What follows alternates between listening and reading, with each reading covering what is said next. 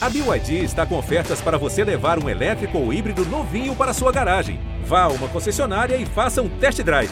BYD, construa seus sonhos. O festival Metal Open Air no Maranhão prometia ser inesquecível para os fãs de heavy metal. E foi mesmo, só que pelo tamanho do fracasso. Tá aí um festival que tinha tudo para mudar a cena do metal por aqui, mas terminou virando o Fire Festival brasileiro. Fire Festival antes do original acontecer, né, Braulio? É. O Metal Open Air foi um festival em São Luís, no Maranhão, em abril de 2012. Mais de 40 bandas nacionais e internacionais de heavy metal estavam na programação dos três dias de festival. Mas ele acabou virando um grande caso de desorganização após uma briga entre os produtores responsáveis pelo evento. E nos 10 anos do Metal Open Air, o Jean ouviu o Xamã e o Corsos, bandas que conseguiram tocar no festival. E ouviu também o Cauê Muraro, repórter que cobriu in loco aquela que era para ser uma grande festa para os metaleiros brasileiros, mas acabou com shows cancelados, camping em um estábulo e um processo que dura até hoje. Eu sou a Gabi Sarmento. Eu sou o Braulio Lawrence e esse é o G1 Ouviu, o podcast de música do G1.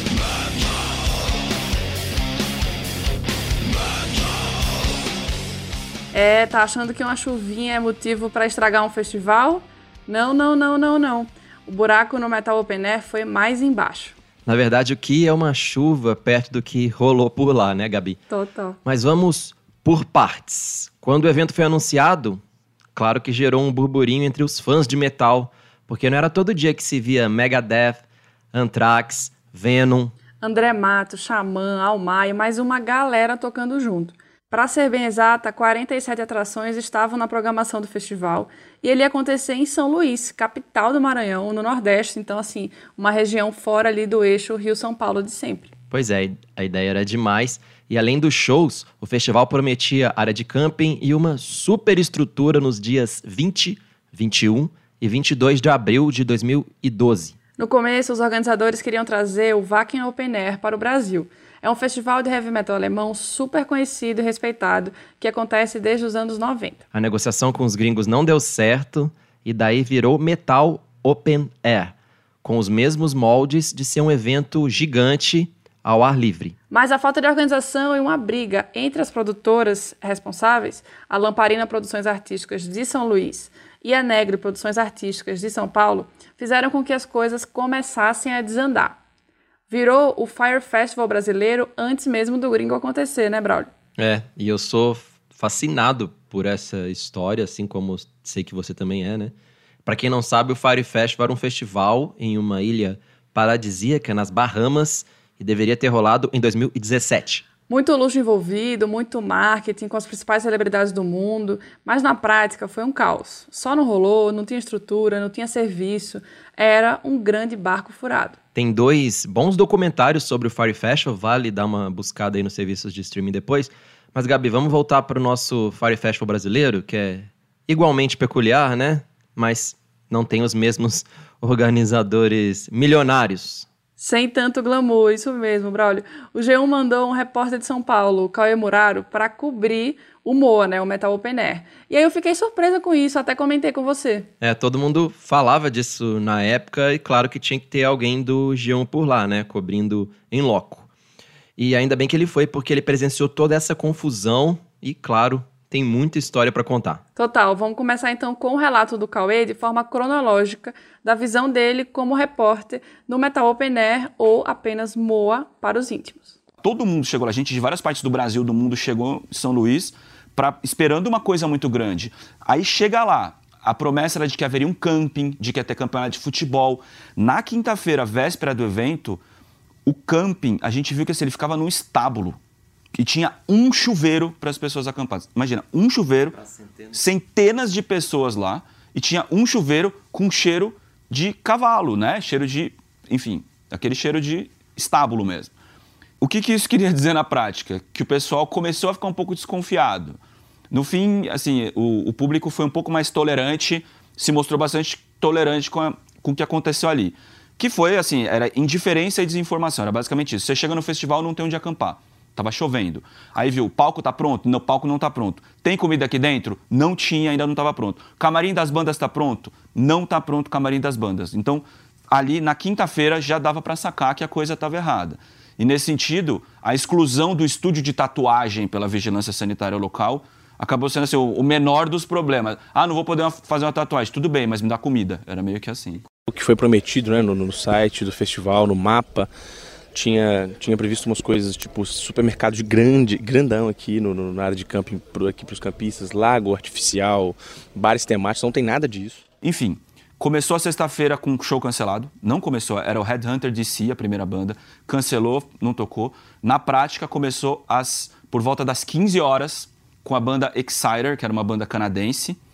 Tocou. E nessa altura, pelo menos, já tinha comido. E um sol forte lá. Acabou o show, fui entrevistar o vocalista no backstage, que era o, o apelido dele era Metal Mouth, o, o nome do cara. E ele suando, suando muito, cabeludo, de preto, né? Tava suando muito.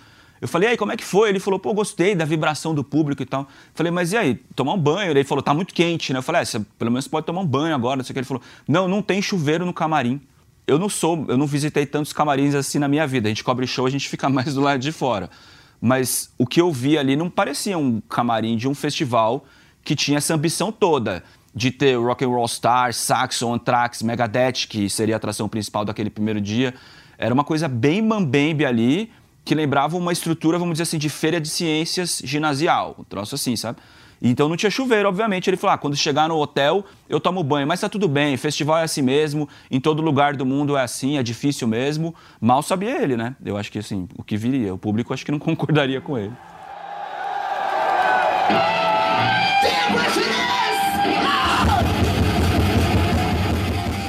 Primeiro dia, no fim das contas, acabou sendo o melhor do festival. Tocou também uma banda israelense chamada Orphaned Land, que o vocalista ele tinha um visual meio Jesus Cristo, o povo gostou, achou muito interessante.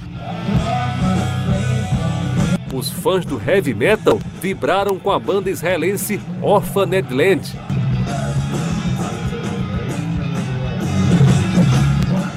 O Envil também tocou no primeiro dia. É, é, eu conheci a banda. Primeiro, eles pegaram o mesmo avião que eu.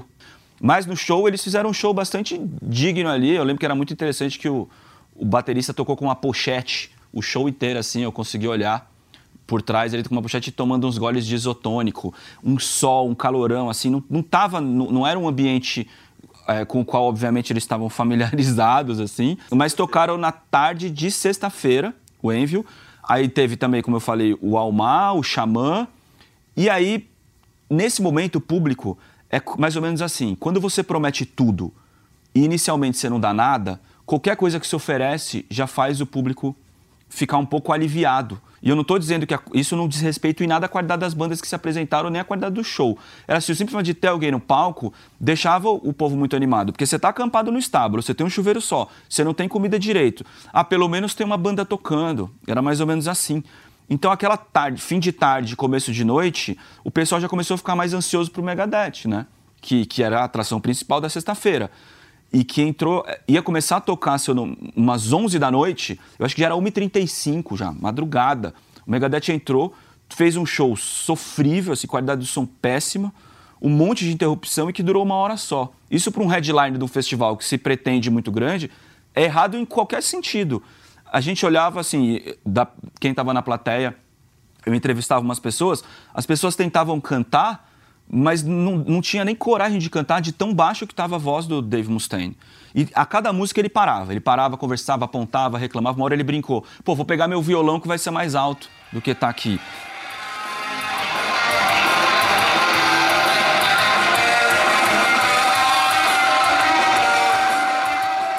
O Dave Mustaine, a cada música ele parava, andava para o lado, fazia umas gracinhas, falava. Falando era mais alto que cantando ele estava visualmente assim é, incomodado, né? Obviamente incomodado. Não se sabia com o quê. Dá para imaginar. O som tá ruim, então óbvio que isso está acontecendo, mas tem algo a mais, porque isso não é normal, é um headliner e tal. Assim, 60 minutos de show, assim, muito pouco tempo, e as pessoas em volta de mim falando como, assim, em altura normal, assim, sabe? Você ouvia aquilo tudo muito mal. Aqui vale fazer uma pausa na história do Cauê, porque a gente conversou com o Tiago Bianchi, vocalista do Xamã na época. Hoje ele tá na Nocturnal. O Thiago sabia muito bem o que tinha rolado antes para deixar o Dave Mustaine tão bravo. Isso sem contar as péssimas condições para tocar. A cena que ele vai contar agora rolou nos camarins do Metal Open Air e aconteceu depois que o Thiago já tinha tocado com o Xamã. Então a gente tem que pensar que isso foi poucas horas antes do Megadeth subir no palco. Passou o, um amigo nosso, que eu não vou falar o nome, né, para não ficar uma coisa chata aqui, né? Mas um amigo nosso que estava trabalhando com o Megadeth, ele estava segurando, eu acho que era uma garrafa de vinho, alguma coisa assim, e ele deu um grito muito alto no, no corredor, falando: o Dave Mustaine disse que quer a porra das batatinhas dele! E jogou uma garrafa de vinho no chão e plá! E todo mundo olhou assim, né? Falou: calma, cara, que eu disse: porra! Três horas para ver uma batatinha frita! O cara disse que não vai subir no palco se não tiver batatinha frita, não sei o que, não sei o que. Eu não sei se isso se procedia, porque eu sei que a pessoa que trabalhava direto com ele. E duvido muito que o cara fizesse isso a troco de nada também. Mas o cara deu um chilique lá porque não tinha vindo as batatinhas fritas do, do Dave Mustaine. E isso pode parecer uma coisa, mais uma vez, para um pessoal, para a galera que não entende do, do mundo do business, né, do show business, né, por, por assim dizer, você, o que, que isso quer dizer? Isso pode ser muito sério, porque se você não consegue entregar uma batatinha frita para o maior músico daquela, da, da, da, sua noite, com 40 mil, não sei quantas pessoas, mas acho que eram 40 mil pessoas que tinham lá, algo está muito errado. E isso ligou a nossa, a nossa luz vermelha. Ficou todo mundo, caralho, mano, será que esse evento vai dar merda? Aí começou a todo mundo ligou as anteninhas, todo mundo começou a ficar é, cabreiro. Só para deixar claro, ele fala em 40 mil pessoas, mas o número é bem longe disso. No sábado foram cerca de 10 mil, o maior público do festival. Mas na sexta, o dia que ele tocou, tinha menos gente ainda. Esse episódio da Batatinha e também do fim do show do Megadeth, com o Dave Mustaine saindo furioso, foram sinais claros para o Thiago que o festival ia dar ruim. E é curioso, brother, porque antes disso ele disse que estava achando tudo normal, mesmo com o fato das passagens aéreas terem chegado assim um dia antes do embarque. Era um caos, mas normal para os padrões do heavy metal, nas palavras dele. Público e banda e crew, todo mundo que vive o metal brasileiro, seja lá em qual área seja, sabe que não é exatamente um primor sob o ponto de vista de organização, né? Tipo, a gente ainda sofre muito é, e eu, eu noto que isso acontece não só aqui no país, né? A gente viaja o mundo inteiro e tem uhum. países que são desorganizados, tal. Mas isso é uma coisa, infelizmente, que o Brasil sofre muito: é desorganização em eventos. Foi com emoção, mas as passagens chegaram, o cachê também caiu na conta e eles tocaram no Metal Open Air na sexta. Nosso show foi ótimo, não cortamos músicas nenhuma. A gente passou o som no horário, nosso som estava ótimo.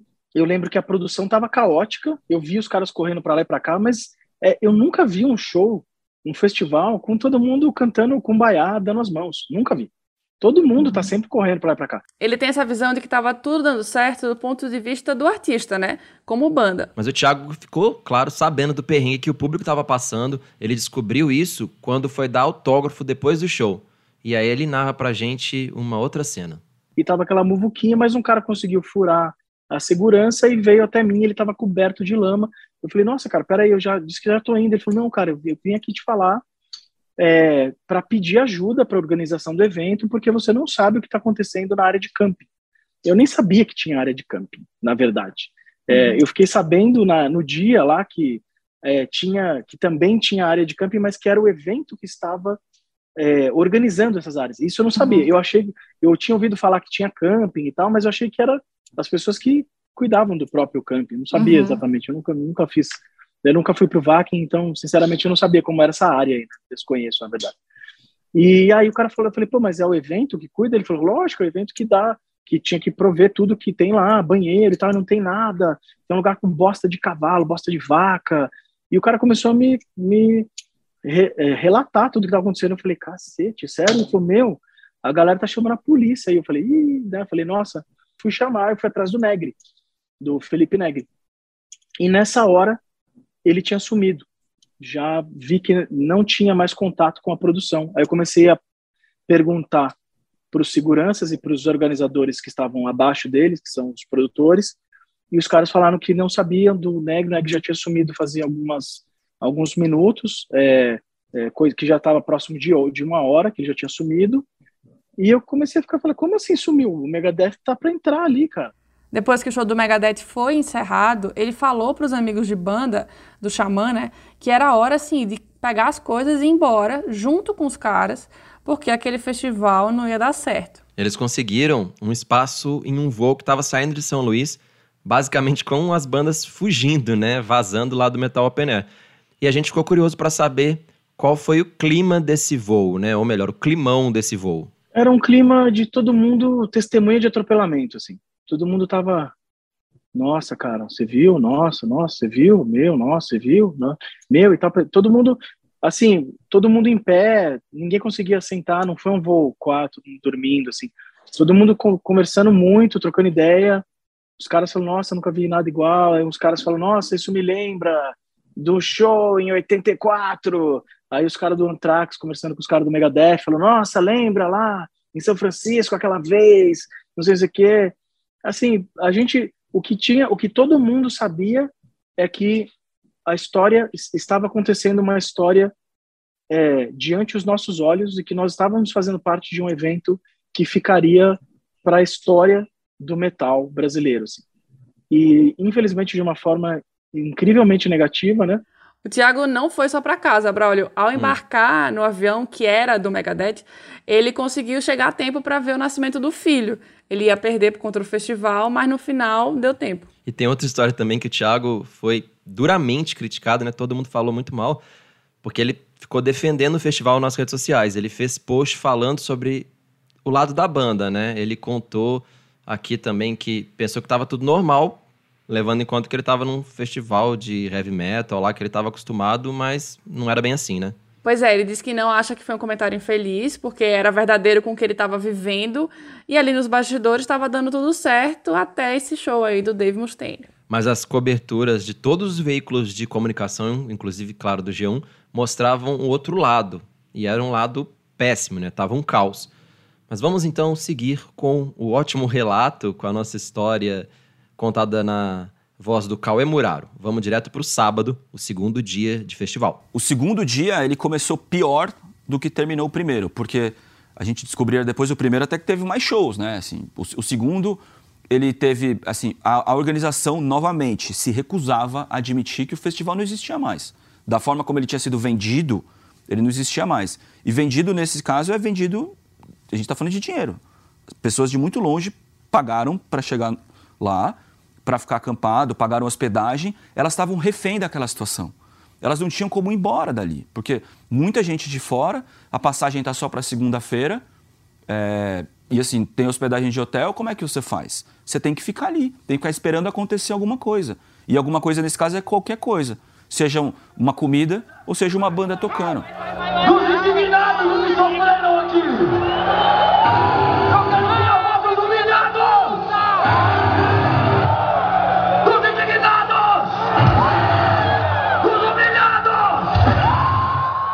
Corsos fez esse último show do sábado e, portanto, o último show do festival, foi, foi assim, uma proeza dos caras terem feito o show que eles fizeram, porque o som estava melhor do que vários outros.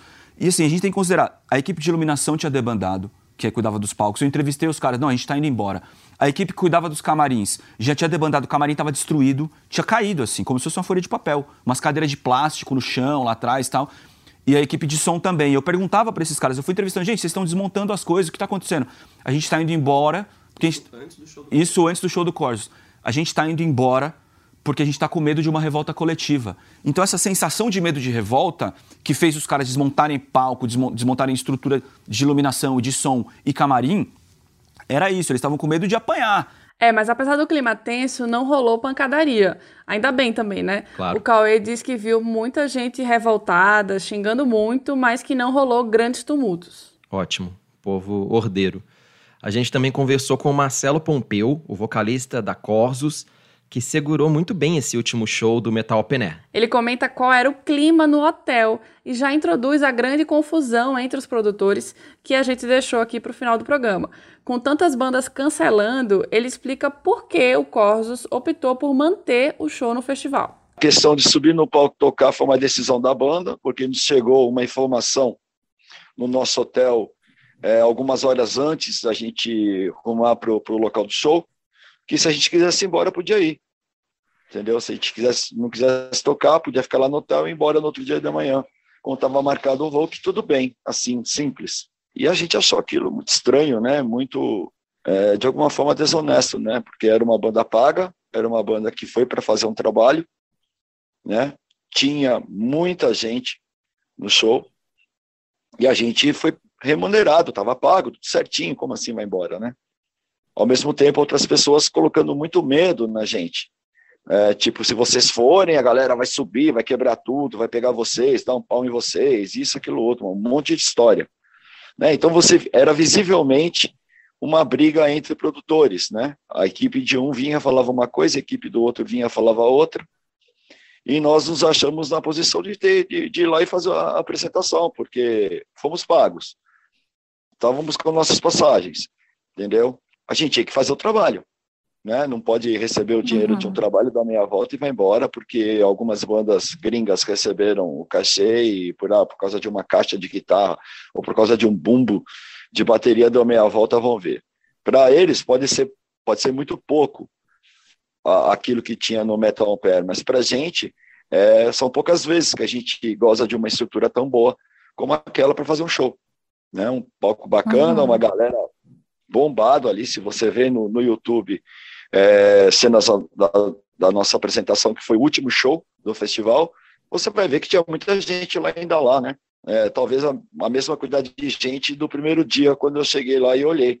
Uhum. Quer dizer, existem dois lados, né? E fica claro é, para mim assim que essa confusão, essa briga entre a produção local e um outro representante do festival, que é aqui de São Paulo, ocasionou nesse fracasso, entendeu? Em termos de, de mídia, em termos de estrutura e de nome do festival Moa, né? E principalmente, né? Tirando um, um, grande lance, né, que era, era espetacular, né, a ideia deles, tirando isso do calendário da cena heavy metal brasileira, né, ainda mais sendo por norte e nordeste, para aquela região. Seria muito legal ter um grande evento por lá, né, então a gente fica muito triste com isso. Mas fora uhum. essas coisas aí, é, para nós do Corsos foi sensacional, porque a gente fez um show monstruoso, eu, eu fiquei até sem voz, de tantas músicas, além do que a gente tinha se proposto a fazer para poder, de alguma forma, é, suprir né, essa decepção que os headbangers estavam tendo lá. Ali nos bastidores, você sentia que estava rolando realmente um desentendimento. Tinham du duas forças, uma puxando para um lado e outra para o outro. Uma que falava, vai embora, e outra que tentava manter o festival de alguma forma. Você sentia isso? Sim, evidente.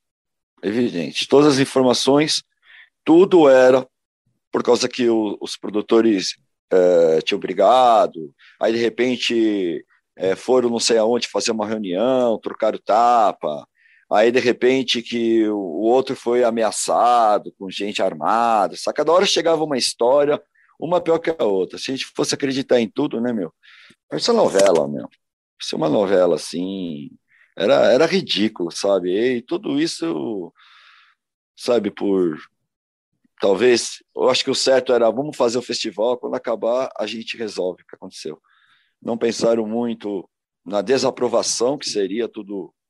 Que eles estavam fazendo, pensaram mais em si próprio, mais no, no, no próprio umbigo ali, daquela guerrinha entre eles, e botaram um projeto sensacional né, para a vala, né? Jogaram no esgoto, um projeto sensacional. O Pompeu contou que durante o show da banda, uma pessoa da produção até pediu para ele falar que aquele ia ser o último show do festival. Mas ele virou e falou assim: Ó, oh, cara, isso aqui eu não vou fazer, não. Vou fazer meu show, que foi o que vocês me contrataram, e aí quem vai anunciar isso eu não sei, mas não vai ser eu. É, ele foi digno de tocar, mas daí quebrar galha pros outros já é demais, né? Tô com ele. Sacanagem. Fez também. certo. O Cauê, que tava ali na galera, né, acompanhando, disse que ninguém foi lá tirar satisfação, ele notou que ficou um silêncio, assim, um constrangimento que meio que rolava desde o começo do festival. E o comunicado oficial só veio no domingo, que é um absurdo, né, Gabi? Não, total. Confusão danada. Não teve festival domingo, foi quando a organização soltou um comunicado oficial, finalmente, ali, já na tarde de domingo, falando: o festival não existe mais. Oh, mas você jura? Na prática, o festival não existia mais desde a quinta-feira. Quando você chega lá e não tem onde você ficar hospedado, quando você não tem o que comer. Então não tem nada no domingo e o resultado foi um monte de gente vagando por São Luís, dormindo no chão do aeroporto, na rodoviária, porque era isso. Não tinha o que fazer sem o festival e ninguém tinha também onde ficar. Como eu já disse, as produtoras envolvidas no Metal Open Air eram a Lamparina Produções Artísticas, de São Luís, então a empresa local, e a Negre Produções Artísticas, de São Paulo. Durante o festival, os produtores Natanael Júnior e Felipe Negre ficaram se acusando mutuamente. Era um falando que o outro não pagou o cachê que deveria, teve também ameaça, acusação de agressão. São histórias, assim, absurdas, de novela, como o Pompeu disse. O processo corre na justiça com o objetivo de indenizar por danos morais os consumidores prejudicados. O ingresso na época custava 850 reais para o melhor espaço do evento. 850 reais em 2012, hein, galera? Presta atenção. Tá bem caro. Em 2018, a justiça condenou que os organizadores pagassem uma indenização de R$ 3.541,83 por danos morais para cada um dos fãs. Após a defesa do festival recorrer, o Ministério Público pediu o reconhecimento da suspeição do juiz do caso, o que ainda não foi decidido pelo Tribunal de Justiça do Maranhão. Explicando esse juridiquês, a suspeição acontece quando a imparcialidade do juiz no caso é questionada. Impressionante, né? Esse processo, então, ainda está rolando, dez anos depois. Sim. Mais um motivo para a gente contar essa história do fracasso do Metal Open Air. Vou te falar, viu, Braulio? Que saga. Ainda bem que na hora lá de decidir quem ia, conversei com o Cauê, ele falou: ah, não, não, eu vou. Escapei de um, mal sabia. Escapou mesmo. Para ouvir outros Poxa. casos bem ou mal sucedidos de festivais no Brasil e no mundo, você já sabe. É só seguir o G1 Ouviu. A gente fala de metal, pop, rap, trap, samba, forró, de tudo. A nossa edição é do Thiago Cazu. Vai lá, segue a gente, dá essa moral, curte a gente no Spotify, na Amazon Music, Deezer, Google Podcasts, Apple Podcasts, claro que também no Globoplay, no G1, em todo lugar. Nos prestigia, por favor, que a gente tá precisando. Até mais. Tchau.